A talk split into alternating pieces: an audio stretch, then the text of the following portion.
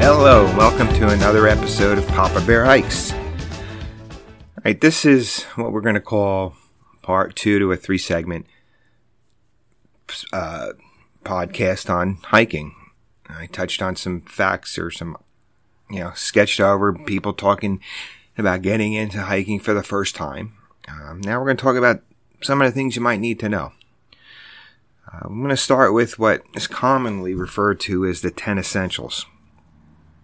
And these are really the things that you should never go out hiking without. We're going to start with one, navigation. Always have a map and compass. Learn how to use them. And I talked about this in the previous episode. G P S is good, but don't become overly reliant on it. Remember, technology isn't infallible. On more than one occasion, during, especially during winter hiking trips, batteries will go dead. So you can't consider your G P S to be one hundred percent. You you really need that map and compass to, to get you through. To, to And, well, I mean, yeah, well, batteries will go back. Always have extra batteries, too, okay? That's the other thing. But batteries will go dead.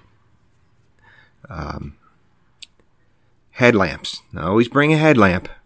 And again, extra batteries. Now, they're making rechargeable headlamps, which is good. You can bring your, your charging bank with you, your Anker, and recharge it that way. But if you don't, if you have a headlamp that depends on batteries, please bring extra batteries. And make sure you bring it. On a recent trip to the Adirondacks with my friends, we did something we don't typically do. We hiked, hiked to what's called a base camp, set up for the night, and then got up the next morning and we're going to day hike some of the high peaks. So we went about our usual routine, packed up our stuff, except our tent remained where it was because we'd be returning there that night to spend another night. Well, all three of us, believe it or not, all three of us forgot our headlamps. We survived. We got through. We were able to use our cell phones to give us some light to get back to the campsite. We were only about a half hour from camp when we started, when we were totally out of daylight. But even experienced hikers are going to make mistakes. Sun protection, sunglasses, uh, maybe protective layers of clothing to protect you from, you know, something to protect your, your arms from the, the sun, and sunscreen. Don't be fooled into thinking, well, it's not that sunny or I'm going to be in the tr- hiking underneath tree canopies. Have it with you. Put it on. If it's a day when there feels like there, you know, you, you're going to be in the sun more than others. You just never know. I mean, there's, there was a, a, a couple of years ago, I was hiking, uh, through New York, uh, and early morning, I didn't put any sunscreen on. And then by lunchtime, I said, wow, I'm really starting to feel the, a little bit of a burn on my, on the back of my neck. I put it on. I was okay, but I really should have applied the sunscreen earlier. A first aid kit. This is really important. Nobody sets out to get hurt. Nobody sets out thinking there's going to be an emergency. Have first aid kit. Make sure it's properly stocked. Even if you buy a, a store-bought first aid kit that comes with what you think is everything in it, go through it, be familiar with, with what's in it, and add to it if you think you need to. Uh, I have gone, I, I have gone from having a store-bought first aid kit to making my own now, where it's custom to the first aid items I know I'm going to need.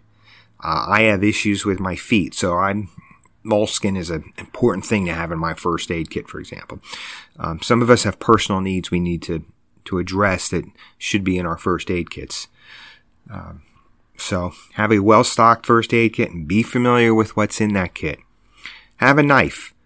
And if uh, you don't need a huge multi-tool, you don't need an expensive Leatherman. Your knife can just be something very simple, just with a blade and maybe a nail file or a pair of scissors. I have a twenty dollars um, Swiss Army knife I use. It just has a simple blade on it. It's only maybe two, I think it's about two and a half, three inches long at the most. Very light.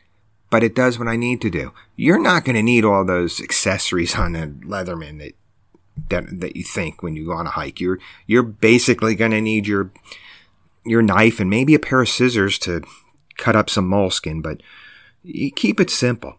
And then put together a little repair kit, uh, something I have, and I keep in a Ziploc. I have some small zip ties in there, some some duct tape that I've rolled around a pencil with a, I put an index card in there in case I need to take some notes or leave a note at a trailhead. I put, um, I, I have a needle and some dental floss that I've neatly put in there and safely put in there so it doesn't pierce through anything. Just in case, you know, I, just, I just kind of assess the type of repairs I may need to make while on the trail. And this may sound like, well, I only gone on a day hike. Why do I need all these things? Well, you know, I'm going to get into some things now where even on a day hike, they could come in handy and you'll regret not having them if you need them. A method of starting a fire. Well, yeah, nobody, again, nobody sets out to have an accident. Nobody sets out to say, gee, I'm going to twist my ankle or get hurt to the point where I can't walk out of here tonight. Accidents happen. Have a small little fire starting kit with you. You could take a little cotton ball and get some petroleum jelly on it, stick it in a Ziploc bag, have some matches, make sure everything is, first of all, make sure everything's protected from the elements so that if it gets wet, you know, the, every, the contents are going to, to stay dry. But matches and a lighter. Have both, matches and a lighter. A shelter. No, you don't need to carry a full-blown backpacking tent with you on a hiking trip, but there are lightweight options. You can find it, even something as simple as a painter's tarp could do enough to help you set up a shelter to keep the rain off of you if you get stuck out in the middle of the night. There's lightweight, inexpensive alternatives. You do not need to carry a full shelter with you on a day hike, but have something with you that can be turned into a shelter. And know how to do it. Have some have, have rope with you to tie it off. If you need tent stakes, throw a few tent stakes in there. Extra food. My rule with food, I typically try to have about two hundred, two hundred fifty calorie snack for every hour I anticipate hiking. Never eat that much, but it's there. And the reason why I use that as my rule of thumb is because it gives me that extra food in case I get stuck out for the night. I have a little extra food. I'm not going to starve. And oftentimes having that extra food is going could be enough to lift your spirits up, put you in a more positive state of mind. If you're out for, if you're stuck out there in the middle of the night, cold and hungry, spirits are going to go down. You could panic and set in. Food. Don't underestimate the importance of having just a little extra food with you. Extra water beyond the minimum. It's a good idea if you're going into a wilderness area. You might think yeah, a quart or a liter of water might do me, might get me through. Now, whenever I go into a wilderness area, always no less than two liters of water. And many times I'll bring my water filter with me just, just as a backup, just in, you know, or, or some sort of water treatment. I always at least have water purification pills with me when I go on a day hike. And throw some extra clothing in there. Don't be fooled into thinking, well, it's July, I'm not going to get cold. There's certain places, especially here in the Northeast, where it could get really cold at night, even in July and August. When I was in Massachusetts two years ago, I was wearing a fleece at night. The temperatures had dropped down just enough where it got chilly enough for me to need a fleece at night.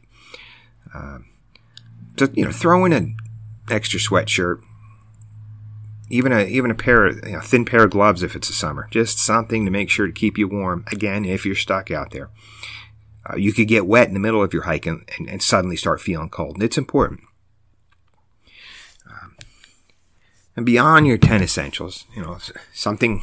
It's often referred to as the eleventh essential.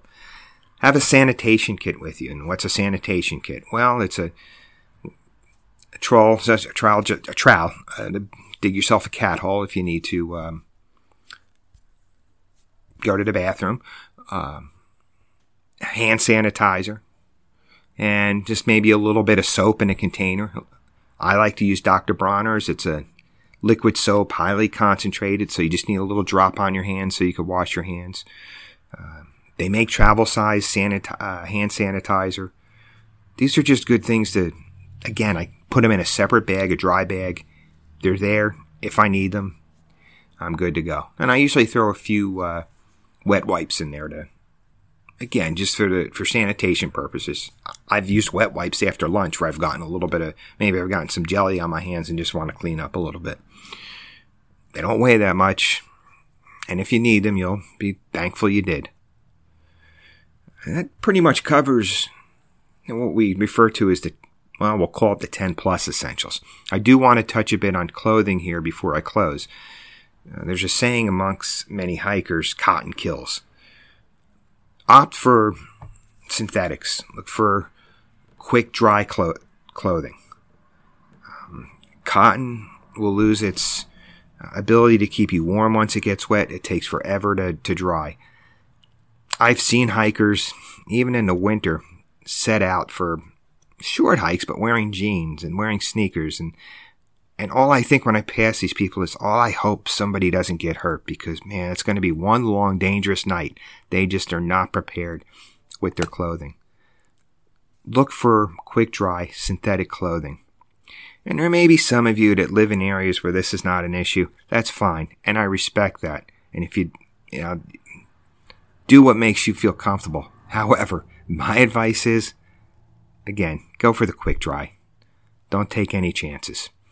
Okay, I hope you enjoyed this episode, and next we'll be touching on some other aspects of hiking. Uh, we're going to talk about destinations and how to go about planning your trip, what measures you need to take to plan your trip. So thanks for listening, and get out there and have fun.